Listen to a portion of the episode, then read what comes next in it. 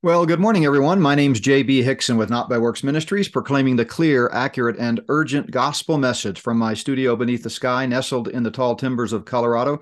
Thank you so much for joining us. It is Thursday, June 15th, 2023, and I am really excited to have uh, Mondo Gonzales with us today really needs no introduction. Uh, he has really quickly become a, a, good friend and confidant of mine, someone I lean on for theological uh, repartee from time to time, and uh, just a uh, just a great man of God. He's from Prophecy Watchers. You can go to prophecywatchers.com, but I am quite sure that most of our audience is very familiar with uh, the outstanding work done at uh, Prophecy Watchers. I'll introduce uh, Mondo here in just a moment. A couple of uh, quick announcements. Uh, Monday, we had a fantastic podcast with my uh, technology guru, Shane, on AI embodiment and the threat to humanity.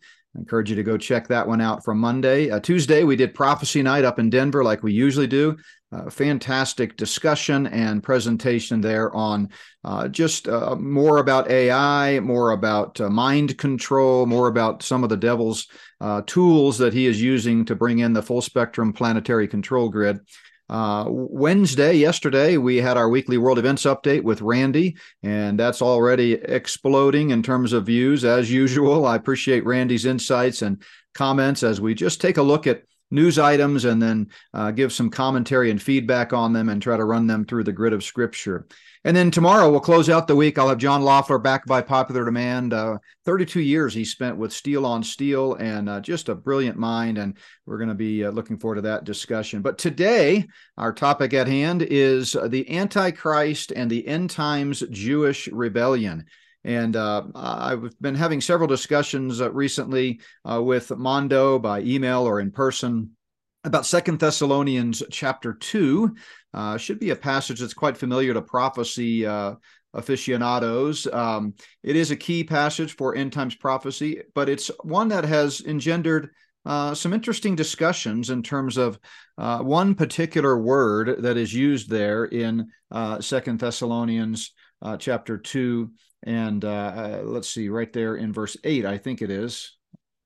Uh, I can't find it, but we'll get to it here in just a minute. But I want to read the text, and then I'm going to bring Mondo on, and uh, we're just going to let you listen in on a conversation between two guys that love the Lord, love His Word, and and love to discuss it and and try to figure out the application for our day. So Paul, of course, is writing Second Thessalonians during his second missionary journey. It's one of his earliest epistles, and uh, he had written previously in his first letter to them about uh, the rapture. He had introduced the mystery of the rapture there in First Thessalonians 4. And then he comes back to them uh, here in this letter and he refers back to his previous teaching because uh, the Thessalonian believers had begun to be uh, led astray by some false teaching that caused them to question what Paul had taught. And listen to what he says.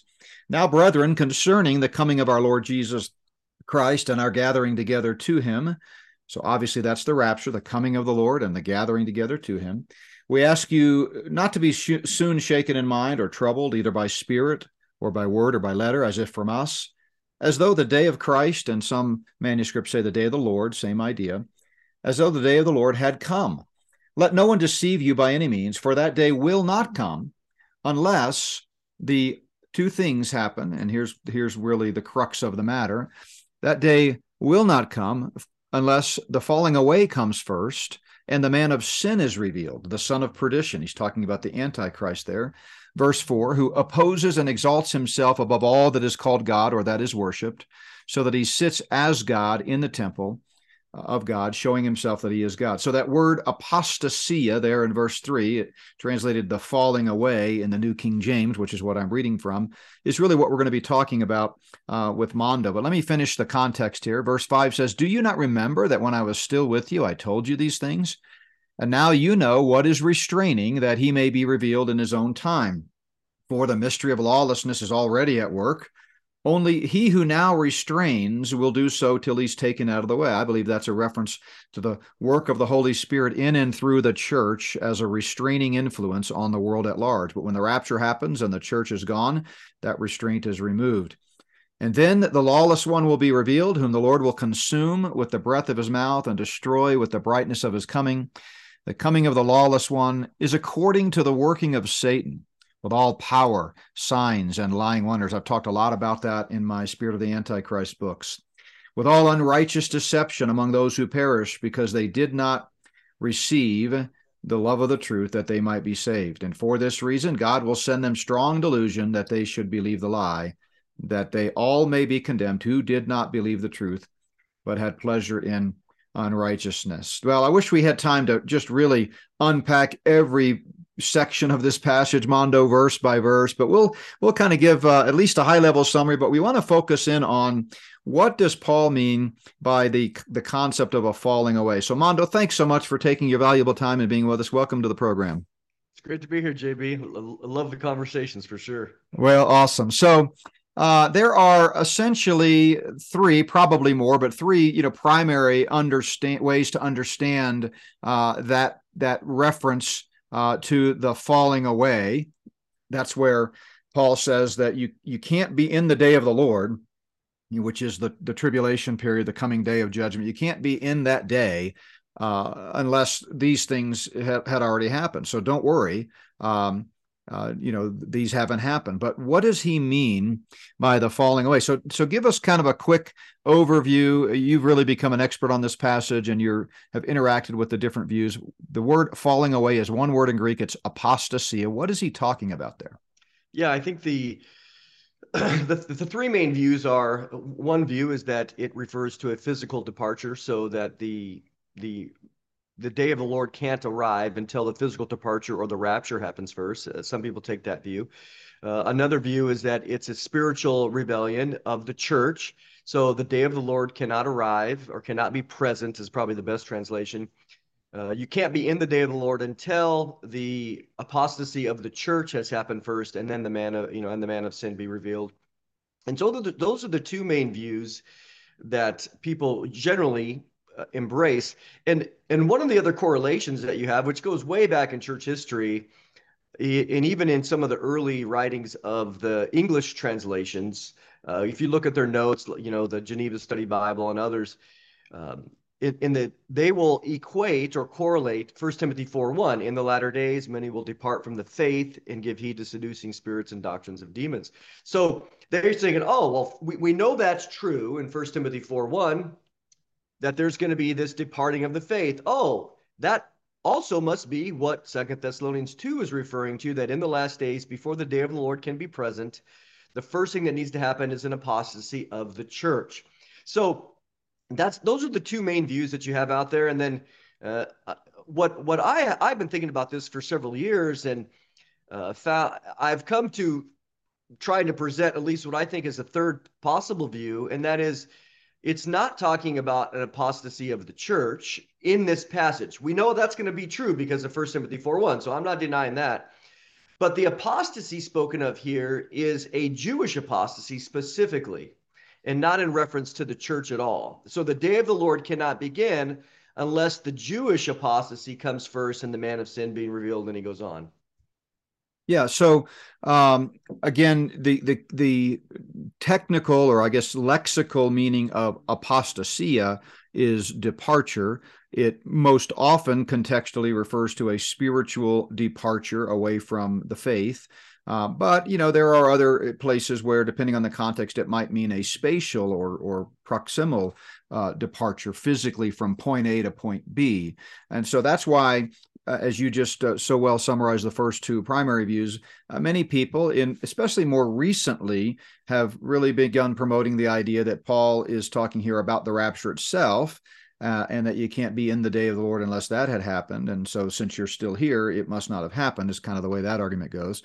Uh, but I certainly think there's a lot of, uh, you know, historical and obviously contextual as well, uh, evidence for a spiritual departure, a spiritual falling away. Uh, but tell us what uh, some of the problems are with the spiritual departure of the church view. As you said, clearly the Bible teaches the closer we get to the return of the Lord in the last part of the last days, we're going to begin to see a, a greater departure from the faith. But uh, I know why I struggle with that being what he's talking about in Second Thessalonians two. Uh, but I'd like to hear your thoughts on sort of what what you see as problems with that view before we dive further into the view of the Jewish rebellion. Yeah, I think that uh, one of the the greatest arguments is is one actually made by Dr. Andy Woods, where you know he takes the physical departure view of apostasia, and uh, he wrote an article in our magazine a few years ago. And I remember reading the article, and there was there was um, the power of what he was saying, uh, especially in one thing that he brought up. I thought, man, this is extremely well said, and there hasn't been there hasn't been a response to it. Um, and he, as it relates to believing that apostasia is in reference to the apostasy of the church. And so, one of the things that he brought up, he says, how, how do you have the, the, the definite article is there. How do you have the apostasy of the church happen? he said there's there's no way there's no singular group or leadership group. We're not catholics so it, you know if the pope went apostate or maybe the the magisterium of, of cardinals went apostate maybe that could be true. But we're, we're if it's the true church which we would think according to that view that paul's referring to uh, we're, we're not going to phrase it under catholic thinking. So you know andy's asking hey how do you how, how do you have a the apostasy of the church? Because, and I was like, that's so true because what we've seen, according to First Timothy 4 1, is we we see a, a general apostasy beginning in the mid 1800s, uh, approaching into the seminaries and then into the denominations in the early 1900s, and then here we are with a general apostasy. Denominations have fallen, and it's taken 150 years, especially with the with the uh, advent of, of evolutionary thinking in, in 1859. So I, I, think he's right on. And so um, that argument alone is is enough to, for me to squash the idea that an apostasy of the church is the apostasy at a singular moment in time. Yeah. Because one of the things he said was you have the article governing the apostasy and the antichrist uh, appearing at a singular moment in time. And I'm like, he, he's definitely go. right. Now, it led him to accept then the physical departure view for apostasy, which again, if that was all that under that framework, he wins the argument. Absolutely. It's clear. One of the things that that then I began to think about was, well, what's the context of Second Thessalonians 2? Immediately in the next two verses, he's talking about the Antichrist appearing in the temple, and so it beca- it's very Jewish. It's yes. very Jewish. Yeah, and before we go there, because I want because that's a perfect segue into kind of the alternative option here, which I think really makes a lot of sense when I first uh, when I first read it and, and read your article. But let's just you know uh, kind of put a bit a ribbon on what we were just saying. Mm-hmm. So essentially, the argument against spiritual apostasy of the church as being a sign that you know the anti the, the day of the lord has come is that general apostasy is very difficult to pin down. And the text definitely has the definite article indicating he's thinking here of some particular specific moment of a of a departure spiritually. And so for that reason uh, you and I and Andy and others that hold similar views reject the spiritual apostasy of the church understanding of what uh, Paul is saying here. Again, the text is uh, Second Thessalonians uh, chapter two. That day will not come, and, and as Mondo said, a better translation is that day cannot be here, or you cannot be in that day unless the falling away comes first. And if the falling away was a general spiritual last days apostasy spoken of by Paul in in uh, Timothy four, well, that that's kind of hard to pin down. And then grammatically, why would he make it a definite article? Why would he say the falling away rather than just you know unless you know some falling away starts to happen kind of a thing. So I I think we we definitely have strong reason to reject that view, which, by the way, is the traditional view. Most commentaries and stuff, if you look on it, will, as you said, correlate Second Thess two three with First Timothy four one, and sort of lump them all into this last days apostasy. As you said, Rand, uh, Andy goes to the physical departure view, which is the view that I've leaned uh, toward through the years. But there's another option. As you said, context makes it clear this is very much about a Jewish audience, a, a, Jewish culture. I mean, it's very early in the in the church age, maybe less than 20 years into the establishment of the church. So the church very much still is predominantly believing Jews. So uh, pick up where you left off there. Sorry to interrupt you, but I wanted to just kind of lay the, the the set the table a little bit for this uh, Jewish rebellion.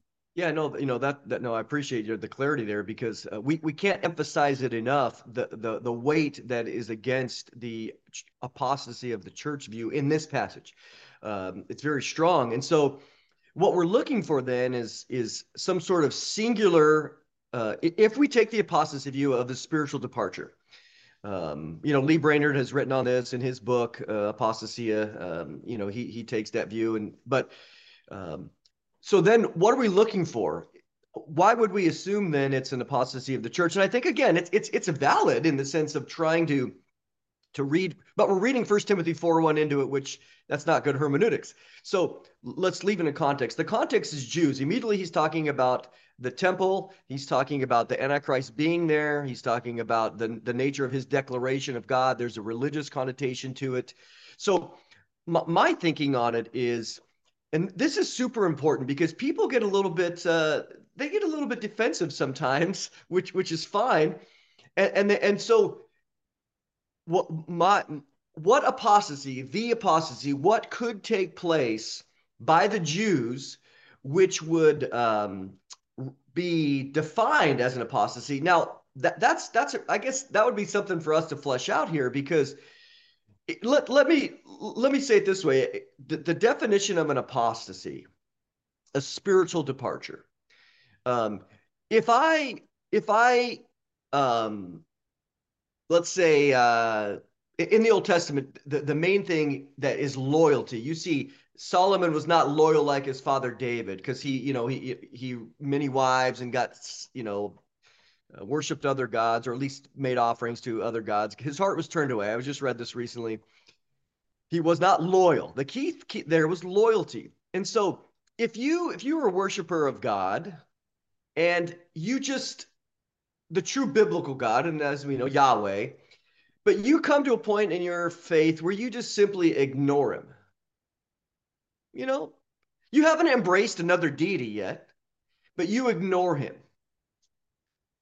is that really I mean, is that apostasy in the in the grandest sense? I would say, well, not I mean, yeah, no. I mean, maybe if you're out your actions, maybe if you're out, you know, doing a lot of things, but if you're not, if you haven't changed your loyalty from the true God to another God, that to me is the rejection of the true God and an embracing of another God. That's apostasy.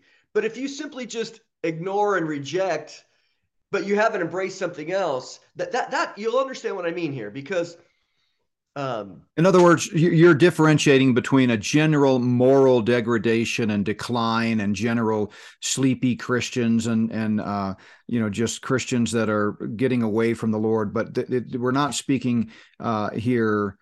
But but that doesn't constitute a wholesale rejection of one of the Lord God Almighty and a, an acceptance of some other yes. God, namely the Antichrist, which is where you're going with this. That's yeah. where, exactly where I'm going because what what somebody they had read my article and they're like, well, I, if the Jews are um, embracing the Antichrist, they're embracing their own religion. And so that's not an apostasy. They're, they're embracing their own religion. It's like, okay, think about what you're saying for a minute.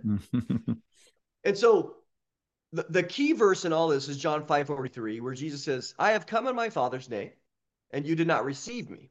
Another will come in his own name, and him you will receive. There's a prophecy there. And I think if we were just to ask, without anybody reading my article in general, because people tend to be closed, uh, if you just said, what is that referring to? And I think most prophecy teachers by default would say, oh, well, that's clearly a reference most likely to the Antichrist, even though there might be many people that they receive. The Jews have never officially, in the sense of there was a couple instances, uh, uh, uh embraced somebody as a as a as a Messiah in, in general, especially in the last days.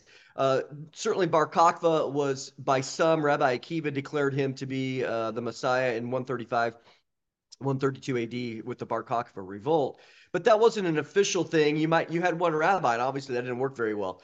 Uh, and later they skewered him for it, but it wasn't a wholesale embracing. So there's never been a time. Uh, Jesus said this: "You rejected me, but there's going to come a time where you will have rejected me, but you are going to embrace somebody else. See, see, that's that's the pin. That's that brings it together. You have a rejection and you have an embracing or a reception. Yeah. The Jews have not done that yet. No, they haven't. And uh, you know, to those who say, uh, you know, uh, uh, embracing the Antichrist is not embracing another god or another religion i just i don't see how they can get there i mean the text is is very clear and i have a chapter in my uh, second volume of spirit of the antichrist that's all about the uh, you know fall the uh, departure from christianity and the decline of christianity but the antichrist's religion is going to be uh, a wholesale different religion. It's a pluralistic religion. It's it's a it's suggesting that everyone on earth can regardless of your you know whether you're christian jewish muslim hindu buddhist you can come under his banner and he will lead you to the promised land that's that's the antichrist religion so um you know and, and furthermore uh, and i don't want to be stealing your your thunder here getting ahead of ourselves but jesus teaching in the olivet discourse seems to be targeted toward don't be deceived in this last day. Don't be led astray in these last days. Not to mention going back to second thess 2 he sort of ends that section with a don't fall prey to this strong delusion this particular deception that's that's headed you know your way. So yeah i mean i think there's a lot of merit in uh, in seeing the jewish nature of this that essentially what mondo is saying here is that you know what paul is warning against is he's saying the day of the lord will come in conjunction with the national rebellion of israel in you know away from yahweh and to accepting the false christ who is working at the behest of satan himself. Is that a good summary of what you're saying? That's a perfect summary. And you know if we if we i was thinking about this as well that what's the definition if we were to give a, a, a, just a general definition or maybe a specific definition if we were to one line it what is the definition or the fruit of a false religion and it's one that doesn't save i mean could we all agree mm-hmm. Mm-hmm. any yeah. we know that there's only one faith that saves that's through jesus christ alone everything else is false so even though the jews who have a history of of you know moses we know that the in the book of Hebrews, you know, he's writing that Jesus is superior to Moses, one sacrifice, one offering. And so one of the things I'm developing, because I'm gonna I, I gotta put this into a book because is developing the idea that if the, the person that says, well, they're going to be re-embracing Judaism. So what? Judaism is a false religion. It does not save. In fact, in Hebrews 10 29, he, he says, man, if they were judged, got the death penalty in the Old Testament by a mouth of two or three witnesses, how much more under the new covenant that they're going to uh, put underfoot, they're going to stomp on the blood of the new covenant, Jesus' blood. So if they, they they've rejected Jesus, we know that the first century. There, there's Jesus said it.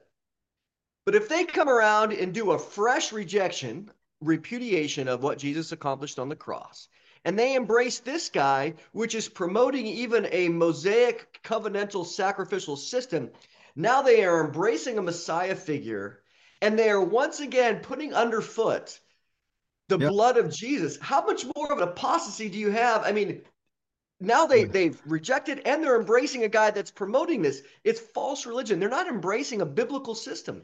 Yeah, and I think the key here is to differentiate between individual apostasy and national apostasy mm-hmm. because in every generation even going back to Abraham there are individual Jews who believe unto righteousness and are saved and there are those individuals who do not so you know the day of atonement in Israel did not guarantee that every Jew was going to end up in heaven. Everyone from Adam forward always has to be saved the same way. And today, only those who trust in Jesus Christ, the Son of God, who died and rose again for their sins, can have forgiveness of sins and be made right with a holy God and, and enter heaven. So, uh, always there are individual examples of individual people that you know might reject God and and you know embrace a false religion. But the the apostasy here the apostasia that he's talking about is, you know your argument is that this is a wholesale uh, national rejection. And jesus warns against that because in the culmination of, of, of, of the age when the tribulation starts and we have that final seven years transition into the kingdom age the long awaited promised kingdom the jewish people as a whole are going to uh, the nation as a whole is going to re- reject Christ, but then the leaders and the national Israel that are believing will accept him. So you're going to have this clear bifurcation once for all. You know, as you said, they've done this at various times throughout history, but this is kind of the Fisher cut bait moment for God's chosen nation. And uh, only those who believe, because Paul says in Romans 10, you know, uh, how can they call on him in whom they have not believed? Uh, so they have to first individually believe the gospel, and then nationally, their leaders will cry out, blessed is he who comes in the name of the Lord. That's what Jesus was kind of saying in in Matthew 23 in the lead up to the Olivet discourse. He says to the first century Jewish leaders, the scribes and the Pharisees, "You will not see me again until you cry, blessed is he who comes in the name of the Lord." Shortly after he said that, they cried, "Crucify him, crucify him." And then uh, second time around, even though there was a remnant in the first century who did believe and was saved, they're in heaven today the second time around, it'll kind of be a reversal. You'll still have a national rejection uh, and and a group rejection of many, many. That's why Jesus is warning them, "Be not deceived." But the leaders will will will get it the next time, and they'll eventually accept him. Um, I want to mention too. You mentioned uh, Bra- Lee Brainard's book, which you wrote the forward to, uh, and this is available at prophecywatchers.com. By the way, is that right? Okay, it's called Apostasia uh, in Second Thessalonians two three. Excellent uh, work, very well researched. And uh, this is going to get into some of the stuff we're talking about today. So I encourage folks to go out to prophecywatchers.com and pick up uh, uh, this book, Apostasia. By the way, while you're there, pick up some of my stuff too. So I think Absolutely. they sell our books and DVDs, but uh, there's a shameless plug. But but anyway, kind of kind of c- continue your argument here and just explain why you think that Paul here is referencing in Second Thess to a an end times Jewish rebellion. So I think what um, what often is the thinking, it seeps in, uh, is that when the Jews uh, re-embrace, like okay, right now we know that the, the Israeli government is uh, the Israeli society is probably it's getting lower, but it's seventy percent secular. Uh, some of them are open to a cultural idea of a temple, but you know, there's a 30% strong of the, of, it's getting more because of population of the of the religious uh, remnant of people we, uh, in the in the Jewish sense. Uh, you have a strong. This is the most religious government in history, and so they've been talking a lot about a lot of things. But here's the question: Is the national government, the religious government, very religious, if they decide to re-embrace Judaism, the sacrificial system, the temple, would we as Christians think that is a great spiritual thing? Hmm. we think, is that, wow, look at that. They're becoming, they're embracing Yahweh again. And we go, no, no, no, you can't. See, that seeps in a little bit because they're thinking, well, Mondo, it can't be a positive. They're re embracing Moses. Well, if you re embrace Moses, you're repudiating Jesus. Yep. By definition, that's the whole argument of Hebrews. Jesus said over and over in Luke 10, if you reject me, you reject the Father who sent me. If you don't honor the Son, you don't honor the Father. The Jews right now today, even the religious Jews, the ones that we interview, we talk to them. If we're just straightforward, they, even though they're praying and they have their, their the Old Testament out, they absolutely, they do not have a relationship with God. Period. Zero. That's the end. I mean, that sounds harsh, but Jesus himself said it. You cannot come to the Father except through me. So, yeah, no, doubt, no doubt Galatians, you know, makes a very clear argument that, you know, the law will not lead you to righteousness. Only faith in Christ will lead you to. And Abraham, by the way, was pre-Jew, right? I mean, he he's yep. the, for the patriarch, the father of the Jewish nation. But we it wasn't till his grandson Jacob that Israel became uh, a nation. So everyone is saved the same way by grace through faith. Yep. So if you come down and let's so let's fast forward a little bit. Let's make sure we understand that that just because they are re-embracing what we the, the Old Testament, that's not the fullness of the revelation. Jesus is. Uh, Hebrews 1, again, it, it just goes through it. So if you have a national embracing of some figure, some human figure, some Christ figure, some Messiah figure, that is going to provide them an opportunity to re-embrace and to build a temple and to have sacrifices as daniel 927 seems to very much indicate confirm a covenant with many for seven years um, if they do this on a national scale, that is an official, re- once again, rejection of Jesus's finished work. It's a rejection of all that Moses taught about. John 5, Jesus said, Moses wrote about me. It is an embracing of a human messianic figure. So now we have a rejection again of Jesus and an, a positive embracing. That is the definition of apostasy. It fulfills John 5 43, them receiving him and to me, looking at the uh, the Second Thessalonians two passage, one of the qu- ways I asked it was, "Hey, we have all these things happening. Doesn't that coincide with Daniel nine twenty seven, the confirmation of a covenant, which we know starts the tribulation, the seven year?"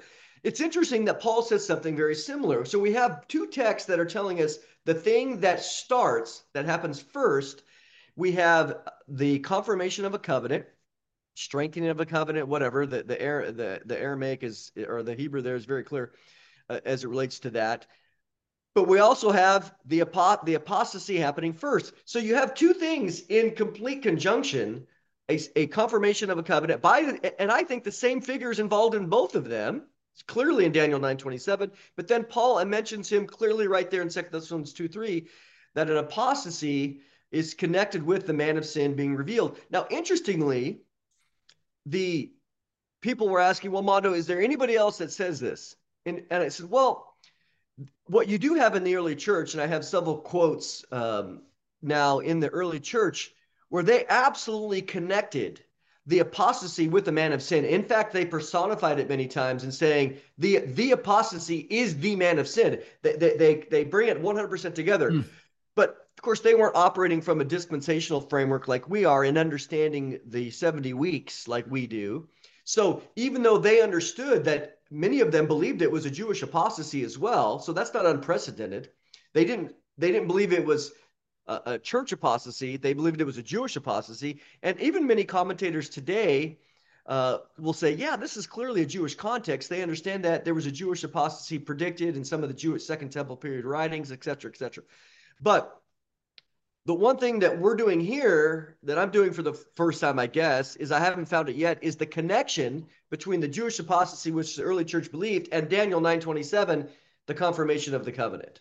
So would it be fair to say, you know, going back to Second Thess two, uh, you know, let no one deceive you by any means, for that day cannot come or will not be here will not arrive. Is that a fair translation in your the, mind? The best thing is will not be present. Okay. So that day will not be present unless the falling away comes first. Would it be an overstatement or fair to say that the falling away is referring to the signing of that peace treaty, that formal agreement between Israel and the Antichrist that that starts the clock ticking on the 70th week of Daniel? I think that's exactly what he's referring to. Yep. Because yeah, yeah. and sometimes the uh, even uh, Dr. Woods will say, "Hey, the, the the it's connected by kai by and, and it's connected by the protos right first. The the apostasy comes first, and the man of sin. And he said he even says, "Hey, this is this is talking about almost a, it could be a singular event as well." And so it's like you can't really. Is it a hendiadys where it's referring to you know both of them together by connecting? I actually think that it it's it's if it's not, I don't know how else he would say it. That the first thing he's like, hey, Thessalonians, we're not in the tribulation, we're not in the day of the Lord. Because why? It can't be here because we, we know it's not present because there hasn't been this apostasy and the man of sin isn't here.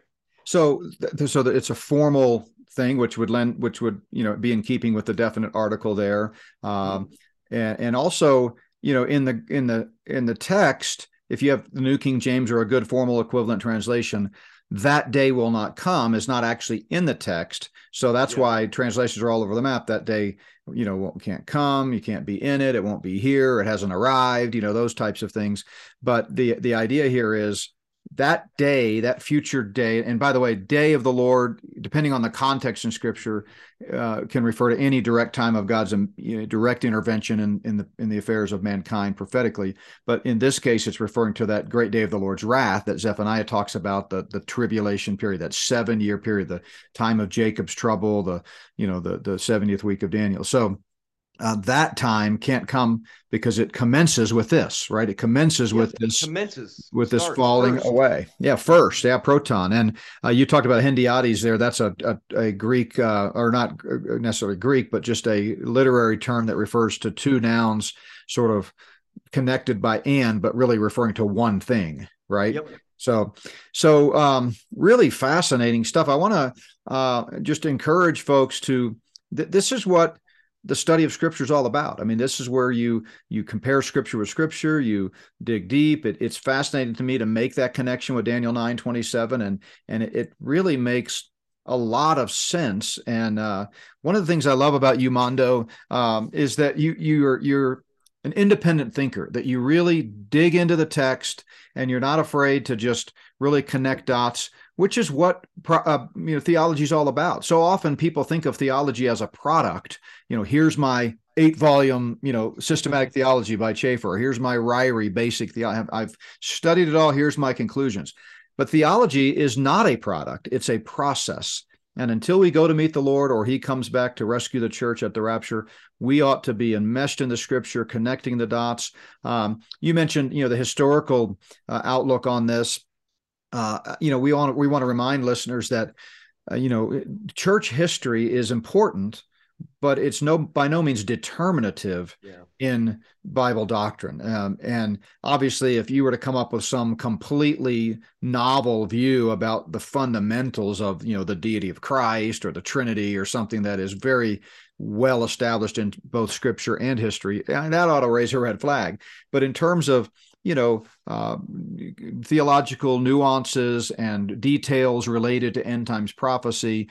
Uh, let's let the Scripture speak and make the arguments from uh, from Scripture. So, um, yeah, any any closing thoughts before we we wrap this up? Really appreciate you taking the time to to outline, uh, uh, you know, this Jewish rebellion. So basically. Uh, I know I just asked you a question, but I'm going to press pause for a second and keep the mic. Um, basically, prophetically, we're suggesting that there is, you know, the, and the Bible clearly teaches there is a national end times rebellion when Israel is deceived by the Antichrist, signs the peace treaty, starting that final seven year period of the tribulation. But prophetically, of course, there's also a great acceptance seven years later at the return of Christ yes. when the Jewish leaders at that time will repent change their mind and accept the Messiah. So that's how you sort of can connect the both a national rebellion with a national acceptance is they're separated by 7 years, right? Exactly. I mean that's perfectly said. I think too often uh, when we we see the Jews uh, becoming religious today and wanting a temple and we're like, well, at least they're religious versus atheistic or secular, which has often been the case. I mean, Israel was founded as a secular country. But we have to say, hold on a minute, guys. From our perspective, we understand from the Jesus perspective, they're re-embracing at a national level uh, to do sacrifice is an official repudiation of Jesus once again. Mm-hmm. And of course, if you put the human figure, the, the, the Antichrist or their Christ figure right in the middle, there's a lot going on. It's an official repudiation, it's an apostasy against Yahweh and against his son, and embracing a false son. And so we, we have to say it just because a Jewish person reads their Bible today and talks about God and prays to the God of the Old Testament, it doesn't mean they're saved. All anything apart from Jesus is a false system. Yeah. And an embracing of a false system is apostasy. Yeah, Paul said in Romans 8 3, the law what the law could not do because it was weak god did by sending his son. So i mean the, the, today you know and and always the only hope for individual salvation is faith in the god who can save you not accepting a religion. And the, and the, the old testament um, you know rituals and sacrifices and the system was always as as the writer of hebrews says a shadow pointing to the substance which was Christ. So people didn't get to go to heaven simply because they brought, you know, two doves to the temple or something like that. They got saved because they personally placed their faith in Jesus Christ. Well, Mondo, thank you so much. Fascinating stuff. Uh, we'll definitely do it again, uh, depending on your schedule. If you've got the time, we'll pick pick another topic and and uh, you know uh, do some iron sharpening. Uh, I want to mention since we were talking about apostasy, we've certainly talked about the end times spiritual apostasy related to the church as talked about in First timothy 4 and then we've talked about the apostasy that paul talks about here which uh, seems like he's referring to the jewish rebellion in the end times. But i want to close by reminding folks that you know on an individual level uh, you know there is a there is the danger of christians those who are going to be in heaven someday falling away from the Lord. And Paul talks a lot about that. And uh, thankfully, our eternal destiny is not determined by how close we stay to the Lord throughout our Christian life. Salvation is a one time moment in time when you place your faith in Jesus Christ. At that moment, Jesus says, uh, Verily, verily, I say unto you, whoever believes in me has present tense eternal life. He says, I give you eternal life, and you shall never perish.